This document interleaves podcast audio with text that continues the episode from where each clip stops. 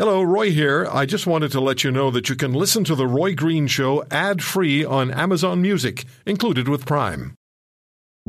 Families have a lot going on. Let OLLY help manage the mental load with new cognitive help supplements for everyone four and up, like delicious OLLY Focus Pops or OLLY Mellow Pops for kids. And for parents, try three new Brainy Chews to help you focus, chill out, or get energized. Find these cognitive health buddies for the whole fam at olly.com. That's O L L Y.com. These statements have not been evaluated by the Food and Drug Administration. This product is not intended to diagnose, treat, cure, or prevent any disease. Let's talk about what's going on in healthcare in this country. We know from our conversations with Katharine Smart, the, out, the former immediate uh, past president of the Canadian Medical Association, that hundreds of thousands of surgeries have been postponed in this country. Hundreds of thousands. We know that uh, diagnoses are not taking place, tests are not taking place, at least not as quickly as they should, and diagnoses of cancer and, and heart disease are not being, uh, in a timely manner, uh, done. And even cancer surgeries have been have been delayed. This is a major issue. So, is this the time to introduce private health care, more private health care into this country? Some provinces believe it is. There's also the story that came out on Thursday from the Canadian Medical Association, a survey of Canadian doctors. And here's the headline Canadian physician workforce in despair. Dr. Alika Lafontaine is the new president of the Canadian Medical Association. Dr. Lafontaine, thanks very much for joining us and uh, congratulations on being elected president of the CMA and the first Indigenous person to hold the office. Congratulations. Yeah, thank you very much. Thank you very much. Good to have you with us. Um, so let's start with this survey. Thursday, released Thursday, a national survey shows physician workforce in despair, CMA. You found 48% of Canada's doctors screened positive for depression. Talk to us, please, about what the, what, what does this mean to, to the to the medical profession and to the people who count on Canada's doctors. The National Physician Health Survey is the only national survey that looks specifically at the health of our physicians and and their role in the system. And you know, it is quite alarming to see how the metrics have shifted since our last survey back in 2017. You know, you take the most resilient part of the system, which really is the people, and you look at physicians specifically, and, and you see these changes. I mean, I, I'm alarmed. I think Canadians should be alarmed as well. So 2017, the number was 33%, uh, screening positive for depression, and 48% in 2022. Not uh, not a good metric. Depression can be highly individualized. We talked about that in the last segment. Uh, but but how um, have you personally, in your travels around the country and uh, and your connections with contacts with doctors across Canada, have you seen a deterioration in just what appears to be mental health of, of Canada's doctors? I think the average listener knows that there's a lot of crises that seem to be converging. You know, and, and burnout's not just something that physicians are dealing with. It's it's something the average Canadian working is is dealing with. A lot of the things that were were normal before the pandemic are not normal today, and the stresses are much higher. Um, you know, I, I go around and, and talk to colleagues. You know, I experience myself as you know frontline healthcare worker doing anesthesia in in the OR and, and being uh, part of those integrated teams. You know, the the pressure on us and the weight that we feel we see patients is is a lot heavier, and it, it patients are coming in sicker, they're coming in later because of those long wait lists.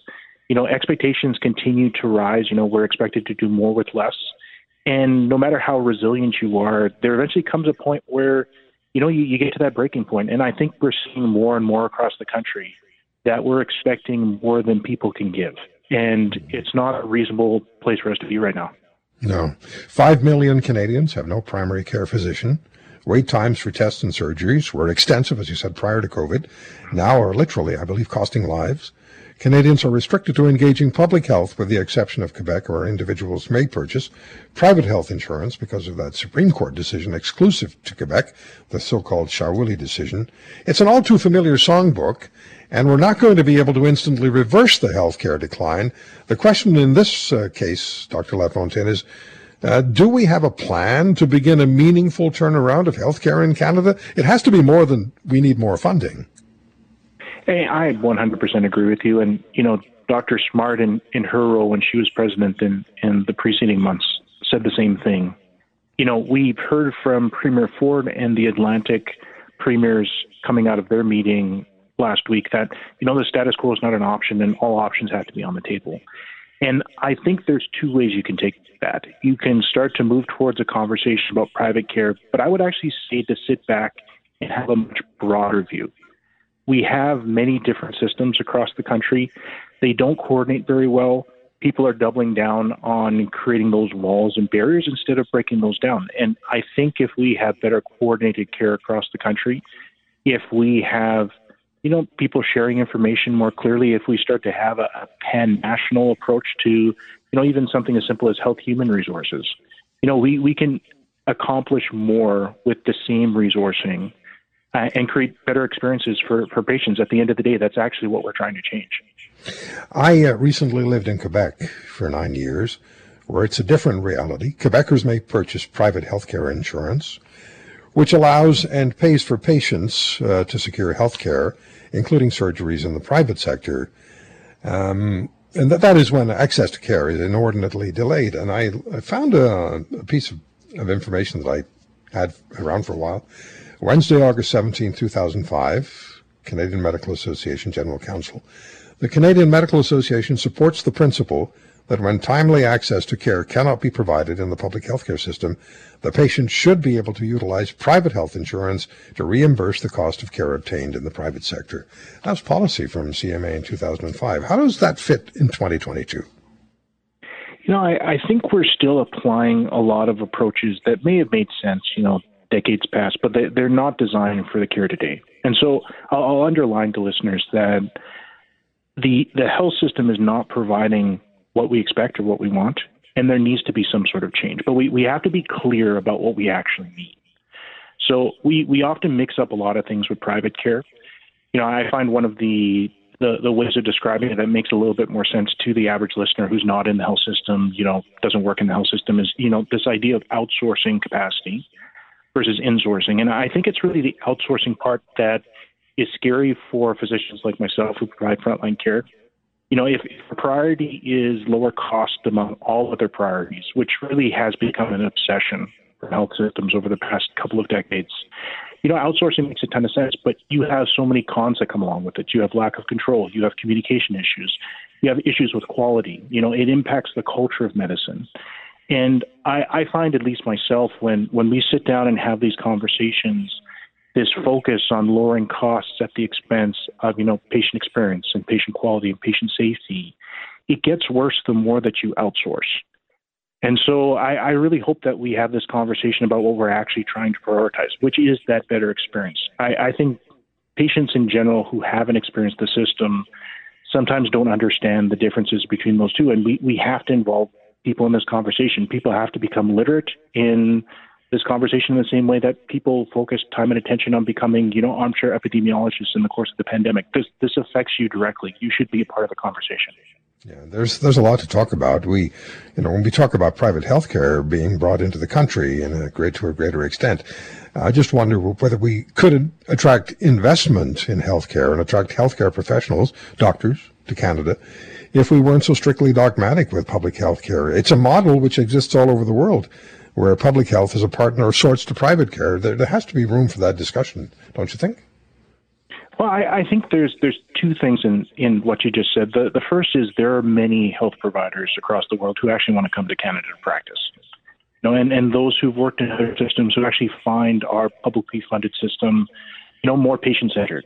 And when you actually do get those pockets where we focus on patient experience, patient safety, you know, high quality encounters, they do like the way that they provide care better, but we don't have a pan national approach to creating that pathway for people to get into the system. We, we still have these divided approaches across provinces and territories. And so, you know, it's it's things that lead to collaboration that I think will lead to what we want. But uh, it's not it's not really the question of should we have more private or public. It's what are our choices creating in the system. You know, what are we actually trying to design? And if we can have that honest conversation, and if the average listener and average Canadian can participate and become familiar with what we're actually trying to create. I, I do think we have a lot of hope for creating a better system tomorrow. Well, Dr. LaFontaine, I wish you all the very best uh, incoming, well, the actual new new president of the Canadian Medical Association. I hope we can talk to you uh, periodically throughout the uh, your time as president. I'd enjoy that. Thank you very much. Thank you very much, Dr. Alika LaFontaine. Okay, so I want to come to you now. We uh, have come through two plus years of COVID, and now we know our hospitals are stressed across Canada. ERs are in some cases closed on the weekends. There's a critical nurses shortage. We've heard that from nurses. Doctors are retiring faster than the general population, and now they're dealing with depression. It can take much longer. Maybe you've experienced this to have medical tests conducted now and illnesses diagnosed and treated, including cancer. The situation can be different depending on where you live in Canada. So let's talk about your experience with the Canadian healthcare system now and what your thinking is about introducing additional private health options, what they may be. Uh, Susan in North Vancouver, are you there? I'm here. Hi, Susan. Hi. My husband, a couple of years back, well, twice he's been to the hospital. Our, um, he had was diagnosed two years ago, right at the height of the pandemic, with prostate cancer. He went for a blood test. It was high. Within three months, he had tests, he had scans, he saw specialists, and he had an operation. They kept him in hospital for two days, and then they kicked him out because there was a an outbreak on the floor below him. It was St. Paul's Hospital in North in uh, Vancouver. Excellent service. He's fine now. He's recovered. He's doing well. They caught it just in time. They told him he didn't need any follow up. Last year, um, at Christmas time, he takes high blood pressure medication, and the doctor put him on the wrong medication. It caused his blood pressure to drop really, really low. It was so low that he could have had a heart attack. So what is, what is thinking? you have had a very satisfactory experience with that hospital in Vancouver. What's your thinking about introducing additional private healthcare components, given the fact that we have hundreds of thousands of surgeries that are delayed, that aren't taking place? Well, as long as it's paid for, because there's a lot of people that can't afford to pay. Absolutely. As long as it's paid for, and I don't believe in people. Okay. Called go stepping ahead of somebody else just because they have private. Absolutely, I agree with you, Susan. Thank I you so much. Who's disabled, and it wouldn't be fair.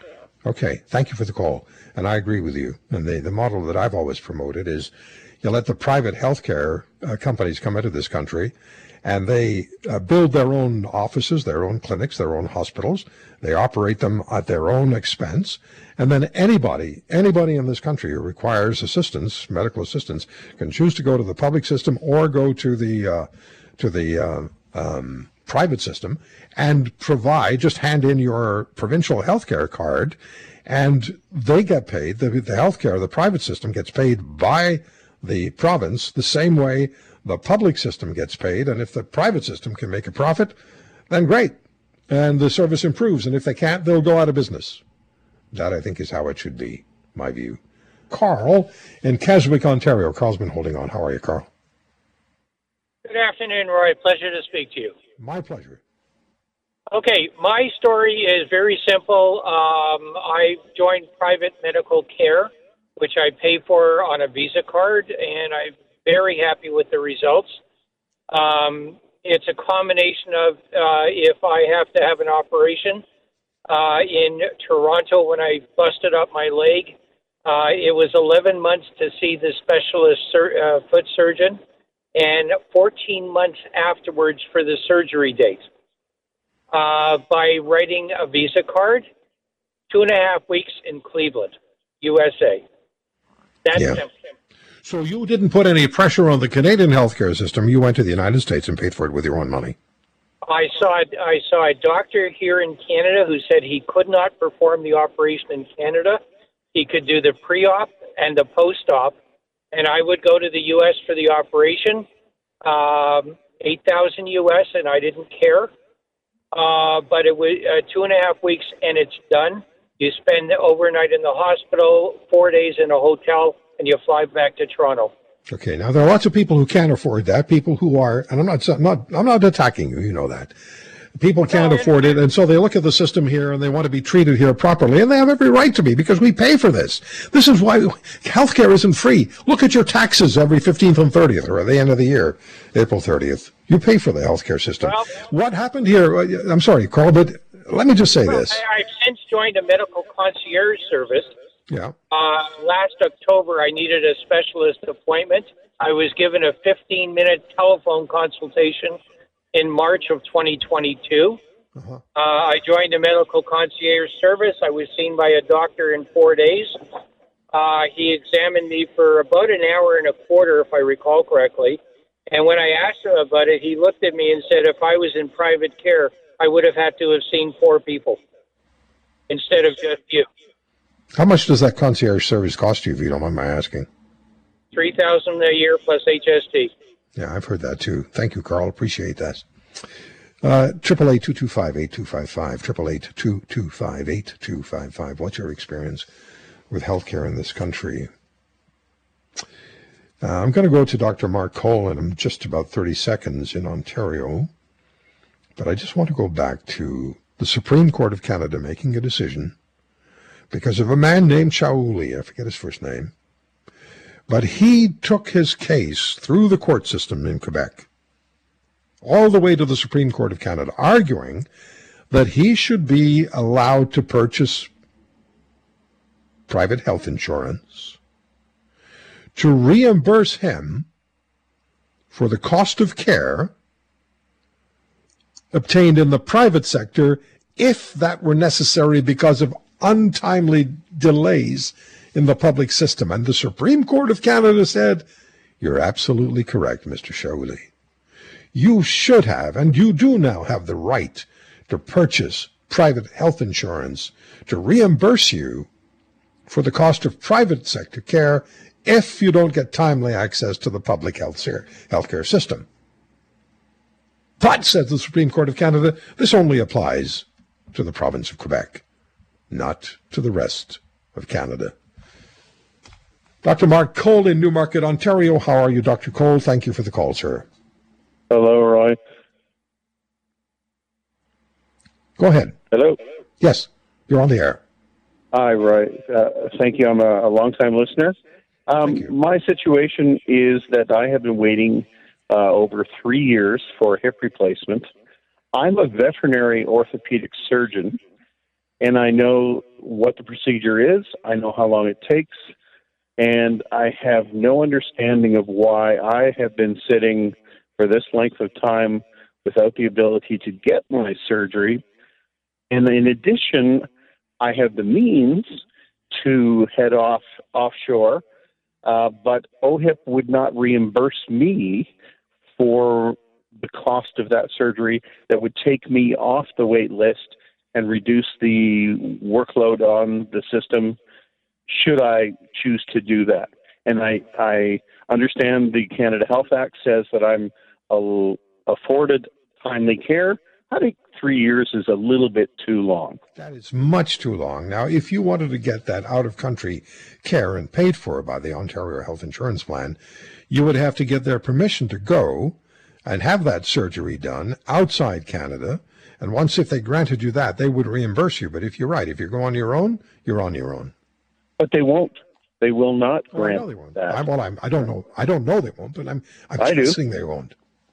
Yes, no, they won't. I've tried. No, they. So if no I way. bring my dog, if I bring my dog in to see you, Doctor Cole, and my dog has a hip issue, I don't know if you do hip replacements on dogs or not. We do. Okay, so if I bring my dog in to see you, and my dog matters to me, and I bring my dog in, and Dr. Cole says, We can do a hip replacement on your dog, Roy. Here's how much it's going to cost you. Never mind, the, don't, you don't need to tell me how much it is. How quickly could you do it? Uh, in a week. There you go. And you've been waiting three years. Three years.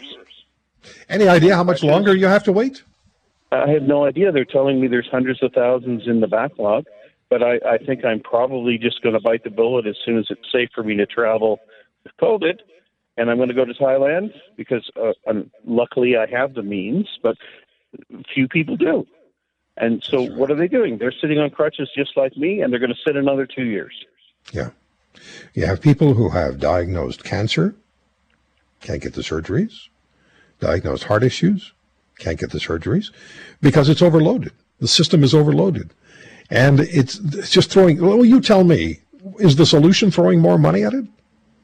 No, Um, I agree with you completely that the private sector can work in parallel with the public and they can complement each other and based on workflows that have been and increase and, and decrease, they can help each other out to get people the health care yeah. that the Canada Health Act says that they can. Otherwise, they should just all call themselves Labrador Retrievers and go see a vet and get a surgery next week. I, remember speaking with a private healthcare company in the United States on the air. This is quite a few years ago. And I asked them about this thing I suggested. Uh, would you come to Canada? Would you consider coming to this country and building at your own expense clinics and hospitals um, based on the model that exists in the public sector? So you would staff them, you would build them, you would equip them, you would run them on your own dime. And then if patients came to you, they would provide you with a provincial health card and you would run it through as you do, as the public system does, and you would build the province exactly the same way for exactly the same amount, um, as the public system does. Do you think you could survive and profit in this reality? Answer was immediate. Yes. Right. Well, well the, the, the answer is sh- shown by, for example, veterinary medicine. We don't get any money from an OHIP outsource, um, but still, the care comes quickly, and it's very high quality, and everybody makes enough money to make a living. If you want to hear more, subscribe to The Roy Green Show on Apple Podcasts Google Podcasts, Spotify, Stitcher, or wherever you find your favorites. And if you like what you hear, leave us a review and tell a friend. I'm Roy Green. Have a great weekend.